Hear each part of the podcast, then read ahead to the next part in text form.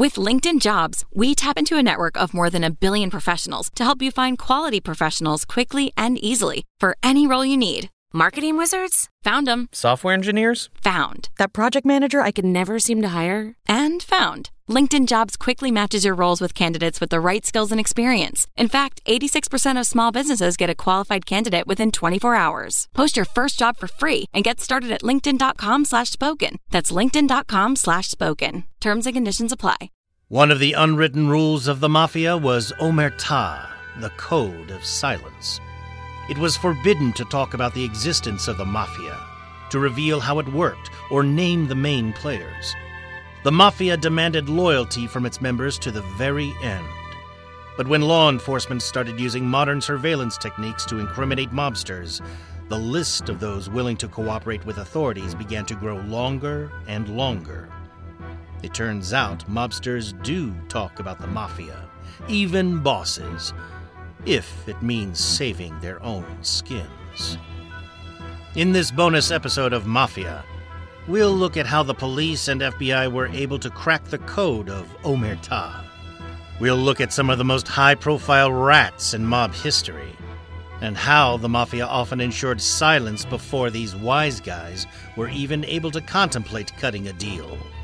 Finally, we'll look at what makes mobsters flip, despite knowing it could mean a contract on their head. This is Mafia.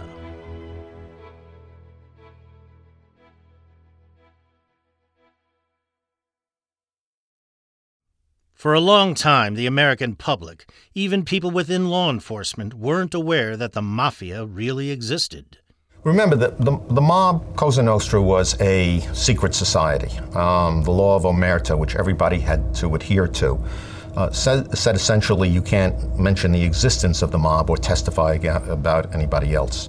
Ron Goldstock is a former Mafia investigator. And so there were inklings about it. DEA, more than any other federal agency at that time, the Bureau of Narcotics, knew somewhat about it because they saw the trafficking going back and forth between American organized crime and Italian organized crime groups. Until the early 1960s, the real inner workings of the Mafia were largely unknown. But by and large, no one knew really the names of it. They saw the Union Siciliana to be part of what they considered the underworld. But no one knew it definitively until intercepted conversations in the mid and late 50s started disclosing names. And even then, law enforcement did not know what it precisely meant. They heard phrases like Cosa Nostra. They heard Kappa regime. They heard boss. They heard crew. But it was not in a context that they had understood. And then Valachi in 1963 came along and explained it. A lot of people didn't believe Valachi. Joseph Valachi was a soldier in Lucky Luciano's family, which eventually became known as the Genovese crime family. In 1963, he was called to testify before the Senate Committee on Organized Crime, which was led by Senator John McClellan. Valachi was the watershed. It's not as if without Valachi, law enforcement would not have ultimately figured out what was occurring and what the electronic surveillance meant and what informants were saying. But Valachi put it all together and gave a coherent picture of the mob earlier than it otherwise could have been done. There had always been mobsters who collaborated with the police or the feds, mainly to reduce a looming prison sentence. But everyone thought they belonged to small criminal gangs, maybe working for someone higher up. Valachi's testimony was in a completely different league. He dropped a bombshell by revealing not only the existence of the Mafia, but its structural hierarchy as well. All of a sudden, the conversations the FBI had been listening to started to make a lot more sense. What Valachi revealed was the structure of the mob. The fact that it was Cosa Nostra, the fact that it was different than the Mafia, the fact that there were families, and families existed in various places around the country. He certainly didn't know all of them.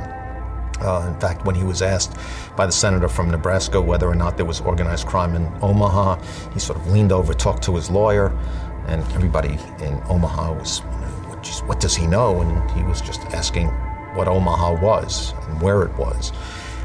So there was a lot that he didn't know. He was parochial, he was regional, he understood New York. He had heard about other activities in other places.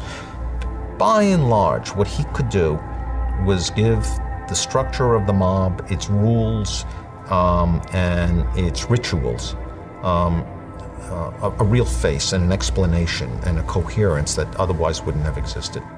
Professor Robert Blakey is a former special attorney at the Department of Justice. It used to be that they would never testify because they knew they were dead if they did.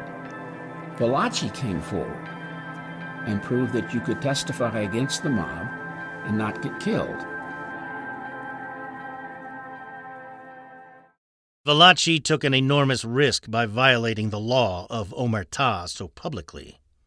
Mobsters hate rats, and the punishment for squealing is to shut them up. Forever. Mike Vecchione is the author of Friends of the Family, about the inside story of the Mafia Cobb case. The idea that informants were killed, could be killed, are presently killed, is not far-fetched under any circumstance. There are individuals who turn up, for instance, in the trunk of an abandoned car. And then when you do the investigation, you figure out that this is a guy who was suspected of being what the mob calls a rat, or in fact was. There are instances where those situations don't appear, in the headlines and don't appear in the newspapers or on television to the extent that the Mafia Cops investigation occurred. But it happens all the time. It really does. And, it's the kind of thing where we as prosecutors and detectives and other law enforcement personnel are very protective of the identity and the fact of law of us having informants. It's not known what motivated Valachi to become an informant. But while he may have been the first mobster to publicly mention the Mafia, he certainly wasn't the first to talk to the police. There's a long list of high-profile rats within the Mafia who, over the years, ended up collaborating with the state. Not everybody was able to uphold the code of silence. The line between betrayal and loyalty was often very fine, and the price for crossing it could be very high. So when a mobster was cornered and felt he had nothing left to lose, the only hope was to save his own skin and start talking. Abraham Kid Twist Reles was a professional killer within the notorious Murder Incorporated, the Mafia's internal enforcement agency.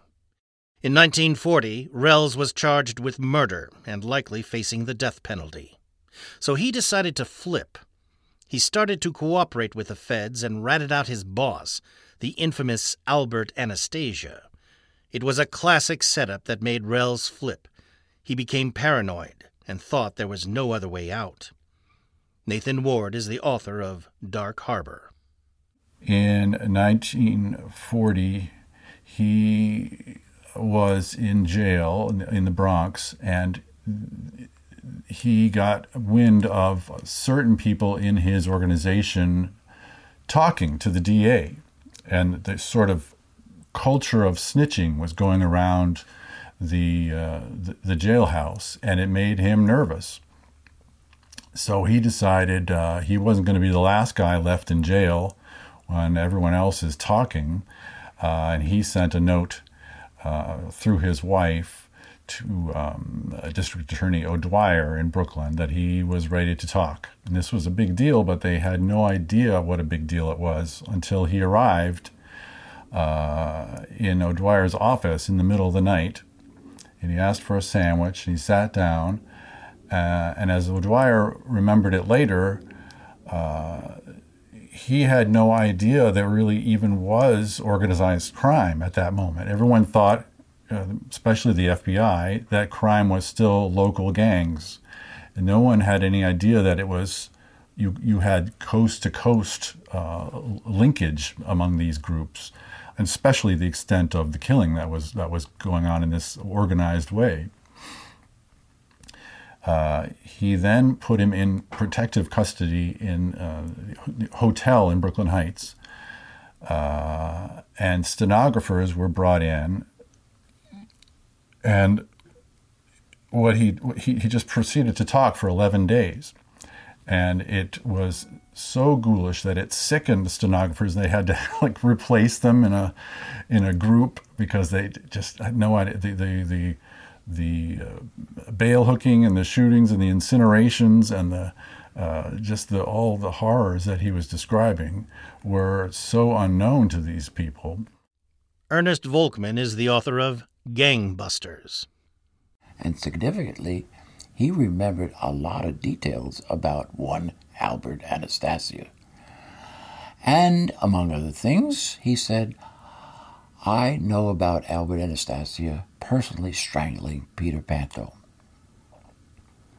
Well, said the police, we've got him at last. This is it. Reles was the star witness. He was going to put all of Murder Incorporated away, including Albert Anastasia.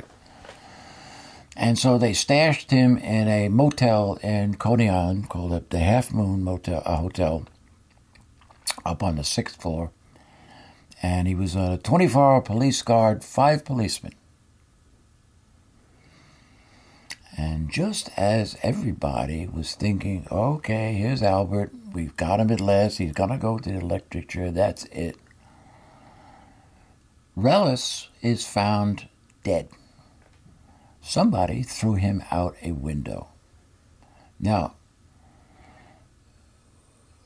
we now know that, in fact, what happened, the commission got really worried.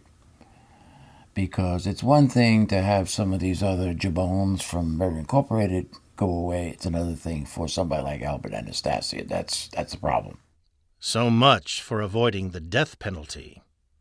After Valachi's testimony in 1963, the state shifted the way they went after the Mafia. Over the coming years, they were able to put more pressure on mobsters thanks to new investigative tools and laws. It started to become a real headache for the mob that one of their own could be cornered to such an extent that they would start talking. A lot of high-profile mobsters got whacked before they could even consider cutting a deal with the feds. Nobody was certain who among them could be trusted. In the 1980s, the Genovese family were unaware that Peter Savino, a trusted associate, had become an informant for the feds and was wearing a wire. Here's Selwyn Rabb again. It's important to understand that for many years, decades, Chin Gigante escaped the observation of the FBI. And what finally happened was Gigante, who during his decades as both as a soldier, a capo, and later the boss of the family, under the slightest suspicion, would kill anybody he thought might be a squealer, a weasel. And there was only one blunder that he made in his life. He trusted somebody by the name of Peter Savino, who wasn't even a made guy. But for some reason, one of the reasons was that Savino was bringing in millions to the family through something called a Windows racket. Savino was a terrific earner. And Gigante began to trust him for years, even though the other members of other mob's families were suspicious of Savino. And that was the one blunder that Gigante made. Savino got into trouble, became involved in an FBI murder investigation, and decided to cop out, take a plea, and cooperate. And he wore a wire. And for the first time, the FBI was able to get Gigante talking a bit. But Savino had firsthand evidence of all the rackets, some of the rackets that Gigante was involved in. And by implicating Gigante, it was Savino, nobody else, who brought him down. The most high-profile case was undoubtedly Joe Massino, boss of the Bonanno crime family. He flipped in 2003 to avoid the death penalty, and he took everyone down with him. It was a betrayal of epic proportions. Well, a number of things happened. He was in a prison in Colorado, which is known here in the States as Flomax.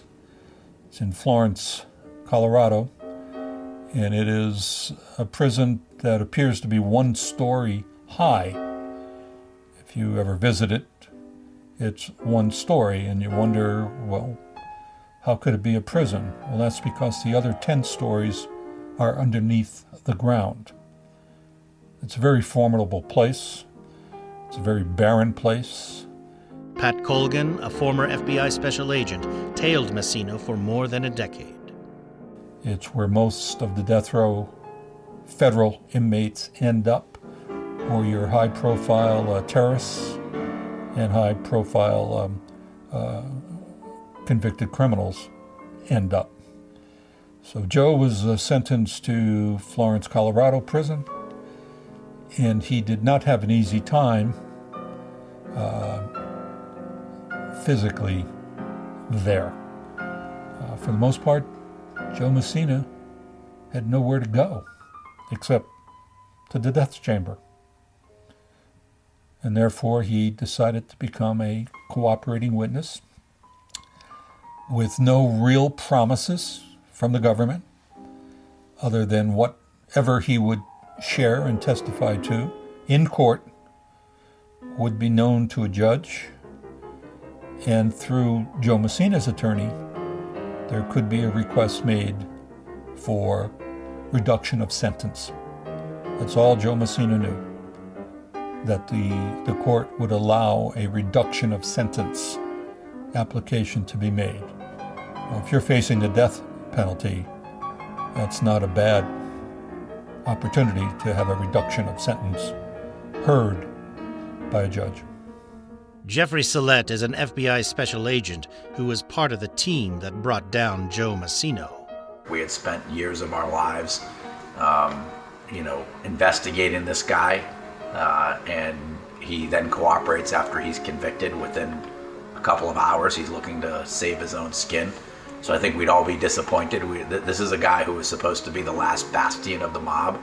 It just demonstrates where the mob sits today. If Joe Massino, who was known as the last Don, the man who really believed in the life, if it took him 2 hours or less than 2 hours from conviction to cooperate with us, tells you the state of the mob. They can't trust each other. They can't look at each other in the eye and feel that they have a comrade in arms. They're all self-serving. And what do they do when they get arrested now? They cooperate. This is exactly where the law wanted the Mafia to be. Mobsters had nowhere else to hide. As soon as the feds could charge them with a crime, the pressure to flip was intensified. Tony DiStefano is the author of King of Godfathers. I think most people who have any hope of wanting to see a life outside of prison will become a cooperator. That's the one thing, the light at the end of the tunnel you have when you're facing 20, 25 years of life, potential life in prison, which some of these guys faced. You know, the only way you're going to be out of jail or have any hope of being a free man on the outside is to cooperate. And people know that well. Not everybody does that. The old guard, some people are very loyal, they won't fold. But, not everybody's that strong. Not everybody's wedded to that kind of code of conduct, as it were. Omerta, the old, mythical code of silence in the Mafia is really kind of shredded. It's really no longer a factor. People are lining up to be witnesses, and the government knows it. The wise guys know it. This is why they're more cautious these days. The Mafia's rule on Omerta had been violated so many times, it simply didn't carry the same weight it once did. For mobsters faced with a lengthy jail sentence, it turned out that it was far better to be a witness than a defendant. Even if that risked being executed, it was still worth the risk.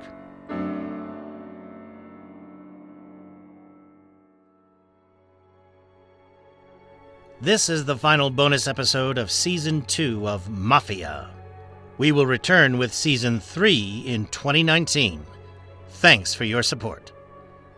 This has been an Audio Boom and World Media Rights co-production hosted by me, Fleet Cooper.